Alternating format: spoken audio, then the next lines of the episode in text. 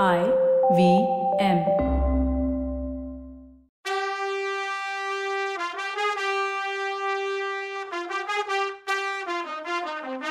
வணக்கம். Welcome to கதை பாட்காஸ்டின் பொன்னியின் செல்வன் இது எபிசோட் ஐம்பத்தி ரெண்டு கதை சொல்பவர் கவிதா. வணக்கங்க. நான் கவிதா பேசுகிறேன் களபதி தனக்கு ஆதரவாக இருந்த பத்து பேரை வச்சுட்டு என்ன பண்ண முடியும்? இரநூறு பேர் தர வழியாக நடந்து இளவரசரை பார்க்க போயிட்டாங்க.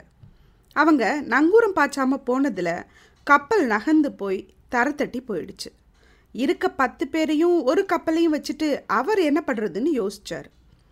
காங்கேசன் துறைமுகத்தில் அவர் இருந்தப்போ கொஞ்ச நாளைக்கு முன்னாடி அரபு நாட்டு கப்பல் ஒன்று உடஞ்சி முழுகிட்டதுன்னும் அதில் தப்பின சில பேர் ரொம்ப முரட்டுத்தனமாக திரிஞ்சிட்டு இருக்காங்கன்னு கேள்விப்பட்டேன். அதனால் தரத்தட்டி போன கப்பலுக்கு பக்கத்தில் இருக்க வேணான்னு அங்கேருந்து கப்பலை கிளப்பிட்டு போய் அடுத்தபடியாக எங்கே கடல் குடைவா பூமிக்குள்ளே போயிருந்த இடத்துல போய் மறைவாக நிறுத்திக்கிட்டேன். மற்றவங்க கிட்ட கலந்து பேசி அவன் மட்டும் போய் இளவரசரை பார்க்குறதுன்னு முடிவாச்சு. கப்பலை பத்திரமா பார்த்துக்க சொல்லிட்டு கிளம்புறதுக்குள்ள பயங்கரமாக சத்தம் போட்டுக்கிட்டு ஒரு கூட்டம் அவங்கள தாக்குனுச்சு. அது அரபு நாட்டுக்காரங்க. இந்த சண்டையை களபதியும் வீரர்களும் எதிர்பார்க்கவே இல்லை. எல்லாரும் போராடி உயிரை விட்டாங்க. இது எல்லாத்தையும் சொல்லி முடிச்சுட்டு அவன் இளவரசே நான் இதுவரைக்கும் உயிரோடு இருந்ததே உங்ககிட்ட எல்லாத்தையும் நேரில் சொல்லத்தான் போல. உங்களுக்கு துரோகம் செய்ய வந்ததுக்கான பலன் எனக்கு கிடைச்சிருச்சுன்னா. என்னை மன்னிச்சிடுங்கன்னு சொன்னான் களபதி மன்னிப்பு கேட்க வேண்டிய அவசியமே இல்லை. வீரர்கள் அடைகிற சொர்க்கம் உங்களுக்கும் கண்டிப்பாக கிடைக்கும்னு இளவரசர் சொன்னார். சொல்லிட்டு இருக்கும்போதே அவன் கையை பிடிச்சிட்டு இருந்தார். கொஞ்ச நேரத்தில் அவன் உயிர் போயிடுச்சு. களபதியையும் மற்ற மாலுமிகள் எல்லார் உடலையும் தகனம் பண்ணாங்க. அப்போ இளவரசர் சோழ நாட்டுக்கு வந்த பொல்லாத நேரத்தை பார்த்தீங்களான்னு சொல்லும்போது அவருக்கு கண்ணீர் வந்தது. ஒரு கலபதியோட பேச்சை கப்பல் மாலுமிகள் மீறதுங்கிறத விட ஒரு கேடு நாட்டுக்கு என்ன வந்துட முடியும்?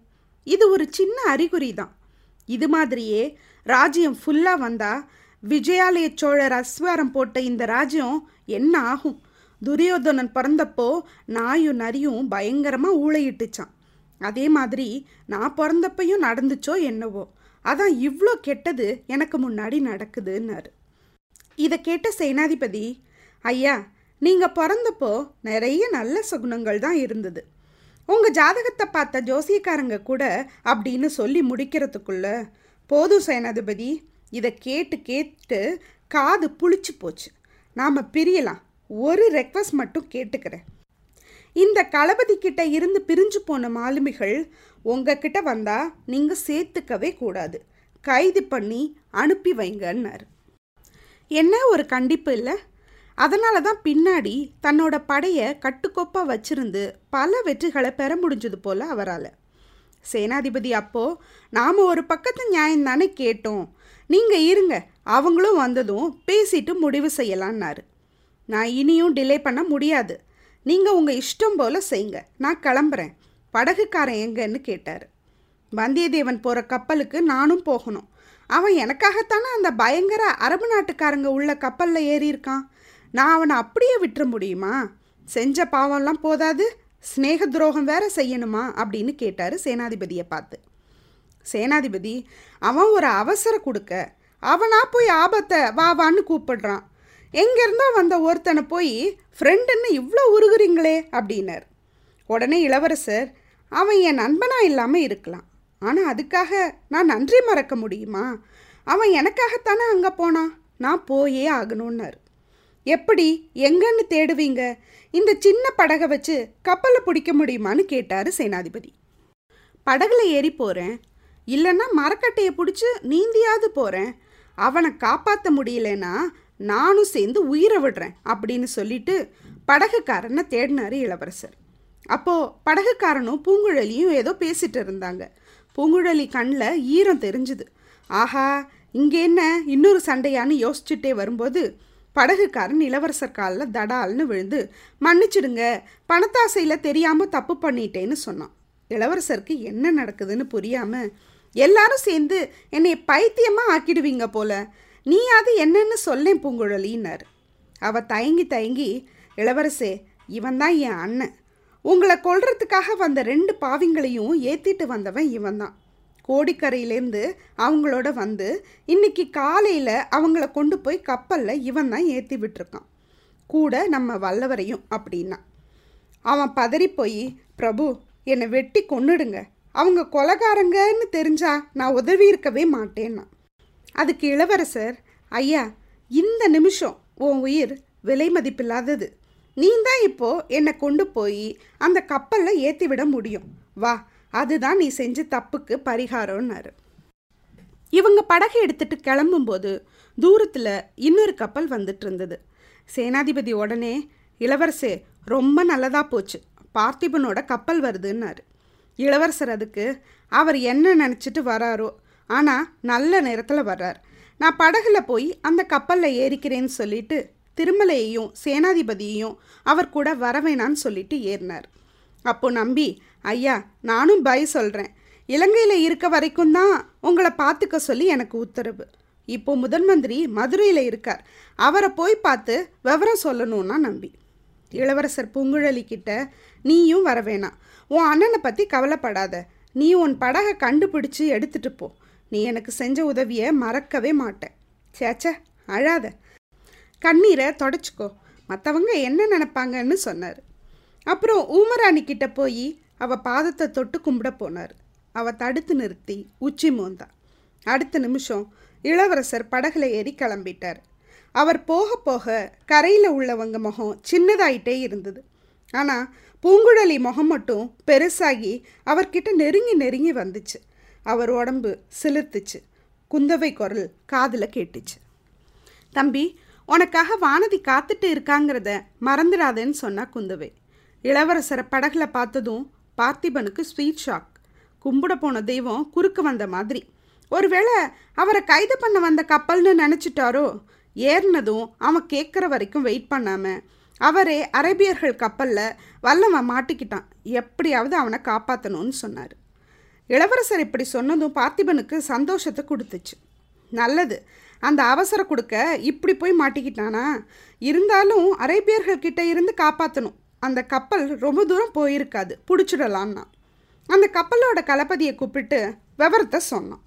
அவனும் இப்படியே காத்தடிச்சா சாயங்காலத்துக்குள்ளே பிடிச்சிடலாம். கோடிக்கரைக்கு போய் அப்புறம் கடற்கரையோரமாக தான் போயாகணும். அதனால நம்ம கண்ணுக்கு தப்பாமல் போகாதுன்னா ஆனால் இவங்க நினச்சது ஒன்று நடந்தது ஒன்று வர வர காற்று வேகம் குறைஞ்சு கடல் அலையே இல்லாமல் அமைதியாக இருந்துச்சு. செம புழுக்கமாக இருந்துச்சு. வெயில் சுட்டெரிச்சிச்சு. கடல் அக்னி கடலாக தெரிஞ்சிச்சு பாய்மரங்கள்லாம் நல்லா கட்டியிருந்தாலும் கப்பல் அசையவே இல்லை. அந்த அமைதி ஒரு மாதிரி பயத்தை கொடுத்துச்சு.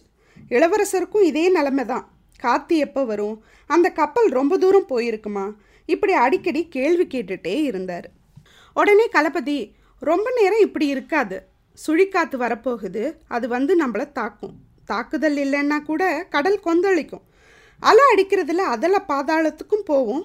மலைகளையும் பார்ப்போம்னா சுழிக்காத்து வந்தால் நாம் என்ன ஆவோன்னா பார்த்திபன். கடவுள் காப்பாத்தினாதான் உண்டுன்னா களபதி அப்போது அந்த கப்பல் நறு இளவரசர். அதுக்கு களபதி நமக்கு வர்ற நிலமை தான் அவங்களுக்கும். அதுவும் அசையாமல் தான் நிற்கும்னா கரையோரம் போயிட்டா இறங்கி தப்பிச்சிடலான்னு சொன்னான். எவ்வளவு ஆபத்து வந்தாலும் நமக்கு வேண்டியவங்க பக்கத்தில் இருந்தால் தூசியாக தெரியும்னு சொன்னார் இளவரசர்.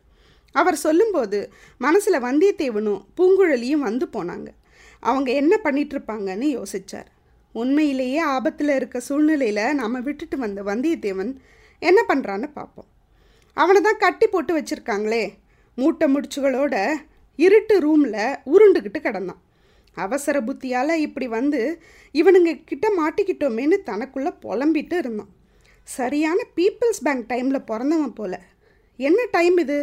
புதுசாக இருக்குன்னு பார்க்குறீங்களா இதை சொன்னால் கொஞ்சம் குடும்பமான போகும் பரவாயில்ல இருந்தாலும் சொல்கிறேன் கொஞ்சம் வருஷத்துக்கு முன்னாடி நாங்கள் மூணு பேரும் அதாவது நான் என் வீட்டுக்காரர் என் பையன் மூணு பேரும் இலங்கை டூர் போயிருந்தோம்.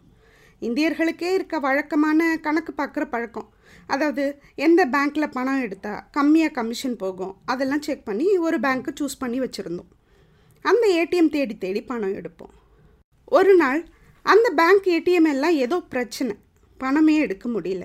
என் வீட்டுக்காரரும் டிரைவரும் பேசிட்டு ஒரு ஒரு ஏடிஎம்மாக செக் பண்ணுறாங்க எந்த ஏடிஎம்லேயும் பணம் இல்லை. கடைசியில் ஒரு இடத்துல நிறுத்திட்டு ரெண்டு பேரும் ஏடிஎம் போனாங்க. நானும் என் பையனும் காருக்குள்ளே உட்காந்துருந்தோம் டீனேஜ் பையன். ஆனால் அவனோட முக்கியமான பொழுதுபோக்கே என்ன சீன்றது தான். அதான் கிள்ளி விளையாடுறது. நான் எறும்பு கடிச்சாலே ஊரை கூட்டுவேன். கேட்கவா வேணும்? ஆ ஊன்னு கத்துவேன். அவன் அதை ரசிப்பான். என்ன கன்றாவியோ. அவன் அழும்பு தாங்க முடியாமல் அவர் எப்போ வருவார்னு உட்காந்துருக்கும்போது அவர் வந்தார். எப்போவுமே குழந்தைங்க நல்லா இருந்தால் நான் பெற்றதாயிடும் அடம் பண்ணால் அவர் பெற்றதாயிடும் இது எல்லார் குடும்பத்துலேயும் உள்ளது தானே அவர் காரில் ஏறினதும் ஏங்க எந்த நேரத்தில் இவனை பெத்திங்க? அப்படின்னு நான் ஆரம்பித்தேன் அவர் எப்போவுமே ஹாஃப் மைண்டாக தான் நான் சொல்கிறத கேட்பார் நான் எந்த ஏடிஎம்மில் பணம் எடுத்தீங்கன்னு கேள்வி கேட்குறதா நினச்சிட்டு சமத்தா பீப்புள்ஸ் பேங்க் மான்னார் நானும் என் பையனும் வெடித்து சிரித்தோம் உங்களுக்கும் சிரிப்பு வருதா?